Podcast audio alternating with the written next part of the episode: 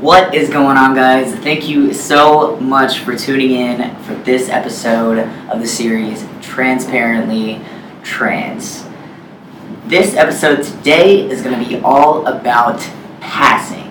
Some of you may have heard the term before, some of you may have not, but today we're going to go over what exactly passing is and some really great examples of it. Getting into this episode, the first thing we've got to ask is what is passing?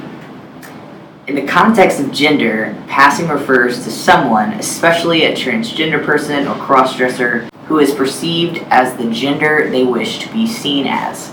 The appropriateness of the term passing and the desirability of blending into cisgender society are both debated within the transgender community.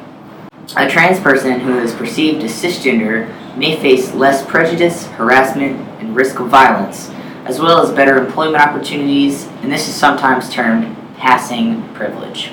Now, first, I want to go over some terminology that is important when we're talking about passing. The term passing is widely used, but also debated within the transgender community. Trans writer Janet Mock says that the term is based on an assumption that trans people are passing as something that we are not, and that a trans woman who is perceived as a woman, quote, isn't passing, she is merely being, end quote. The GLAAD Media Guide advises that it is not appropriate for mainstream media to use the term passing unless it's a direct quote. Alternate terms are blending or not visibly gender. The term gender attribution is the process by which an observer decides which gender they believe another person to be. Once an observer makes an attribution of the person's gender, it can be difficult for the observer to change his or her mind and see the person as another gender. A quick side note this happens unconsciously for us and is essentially grained in us as human beings as sort of a natural instinct. The terms passing or not passing involve a mixture of physical gender cues, for example, hairstyle or clothing, and certain behavior attributes that tend to be culturally associated with a particular gender. Many experienced crossdressers say, regardless of a person's presentation, confidence is more important for passing than the physical appearance. The failure to pass oneself off as the desired gender is referred to as being, quote, read. Quick side note truthfully, I've never heard anyone use this terminology before. I've never heard the term being read before in the real world. The, I think, closest thing that I've heard would be being referred to as being outed. If someone discovers that you're transgender, I've heard people claim that, that they've been outed. Passing is much more than physical appearance, since there's a spectrum of difference when it comes to things like height, bone structure, or the appearance of having or lacking an Adam's apple. Mannerisms and vocabulary are important. The mind picks up these inconsistencies or supporting traits, and so supporting a person's appearance, passing or not. A person's dress, for example, out of place clothing for the surroundings, will draw attention. A miniskirt, mink coat, and knee high boots even on a cisgender woman in a supermarket will focus one's attention on her, leaving her open to observation for other telltale traits. Stealth is a term used to refer to a person who passes as their desired gender at all times and who has broken contact with everybody who knew their gender history. Thus, everybody around them is unaware that they were not always presenting as their current gender, and they are effectively invisible within the population of their current gender. In order to, quote, live in stealth, an individual has to be extremely passable. People may also choose to be stealth in some part of their lives and not others, disconnected parts, for instance, being stealth at work but openly transgender amongst friends. Side note, this is actually pretty common for most transgender people, especially for those of us who pass well. I meet people every day who have no idea that I'm transgender and who just kind of assume that I'm a cisgender male, which is natural.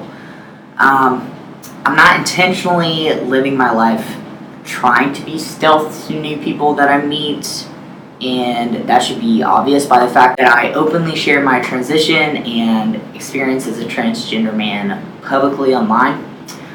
But with that being said, I also don't walk around introducing myself to everyone as a trans man. I'm just trying to live my life as a regular dude. I'm just trying to be. Just to touch on a little bit of the history behind passing, it goes back much further than just the current 21st century. Historically, there have been circumstances wherein people have impersonated the opposite sex for reasons other than gender identity.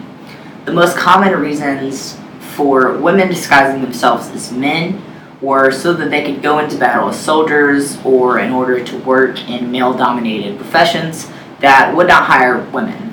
So maybe Mulan wasn't just a Disney movie. Now let's go over some methods for passing. First, let's talk about passing as a female. For persons assigned male at birth, passing as female, this will typically involve wearing a wig or styling their hair in a manner usually specific to females removing or disguising facial hair, and wearing makeup to make their face appear more female, altering their body to resemble that of a female, and wearing female clothing and accessories, also speaking in a voice that fits their presentation, and adopting feminine mannerisms. Alterations to make the face and body appear female fall into two categories temporary items that are applied or worn, and surgical alterations. Some form of breast prostheses are usually used. If the clothing being worn will reveal the breast cleavage, some type of cleavage enhancement technique is also used. Various methods are used to create a female waist-hip ratio by either reducing the waist size and or enlarging the hips and buttocks. A garment such as a corset, body briefer, or control brief is often used to reduce the apparent waist size and or to flatten the stomach area. Hip and buttock padding is sometimes used to enlarge the apparent size of the hip and buttocks. Tucking refers to the practice of hiding the penis and testicles so that they are not visible through tight clothing. Trans women particularly resort to tucking when wearing more revealing clothing such as leggings or swimwear. As for trans women who have not or do not undergo genital reconstruction surgery, the penile crotch protrusion, sometimes known as the Slang terms moose knuckle or man bulge can be among the most conspicuous signs of the gender they were assigned at birth. Cosmetic surgery procedures that are often used by transgender persons living permanently as females include breast augmentation, liposuction, and buttock augmentation. The use of female hormones also alters the body, including changing the distribution of body fat, though these changes are less permanent and will reverse if transgender hormone replacement therapy is discontinued.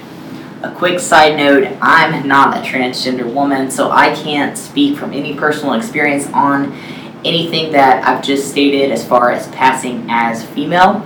The only thing that I know is that I was born a female and, you know, was presenting as female for the first 20 ish years of my life. So, uh, there are a lot of things that I did not inherently realize were vital to presenting as female that I do now pay attention to since I'm effectively trying to pass as male. And there are just some things, mannerisms, vocabulary, uh, body language, small things about your appearance that are effectively male or female naturally. But I'm not going to go into detail about anything regarding passing as female since I'm not a trans woman and can't really speak in depth because I don't know any trans women personally. Moving on, let's talk about passing as male. For transgender men, drag kings, or any female assigned person trying to pass as male, this may include binding the breasts to create a flat chested appearance, taking on a more masculine demeanor, and wearing male clothing. Baggy or loose clothing is usually preferred because it hides characteristics like breasts and rounded hips. A packer, which is a prosthetic penis worn at the crotch to approximate the size and shape of flaccid male genitalia, may be worn. Packing is generally done on a daily basis for transgender men, sometimes for the rest of their life, especially if they do not undergo sex reassignment surgery. For other transgender men or cross dressing women, packing is done on an as needed basis, either for personal comfort, or for drag performances. I won't go into too much detail about packers and packing here since I plan to devote an entire episode to what packing is and how packing is used.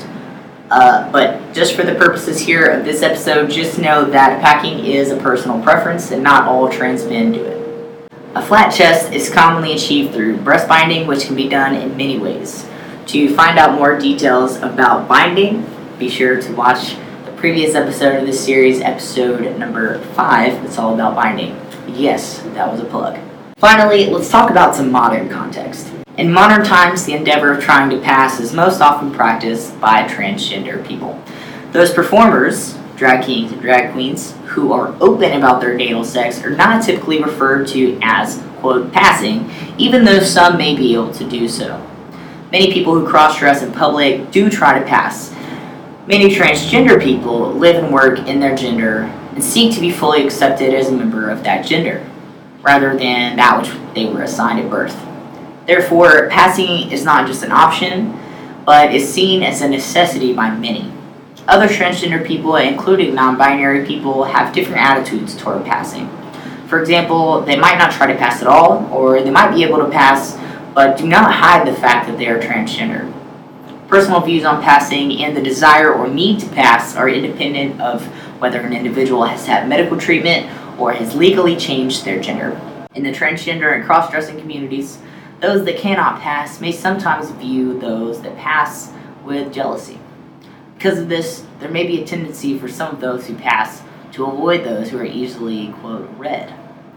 There is the perception among many that when one person is read, anyone with that person will be assumed to be transgender or cross dressing by association.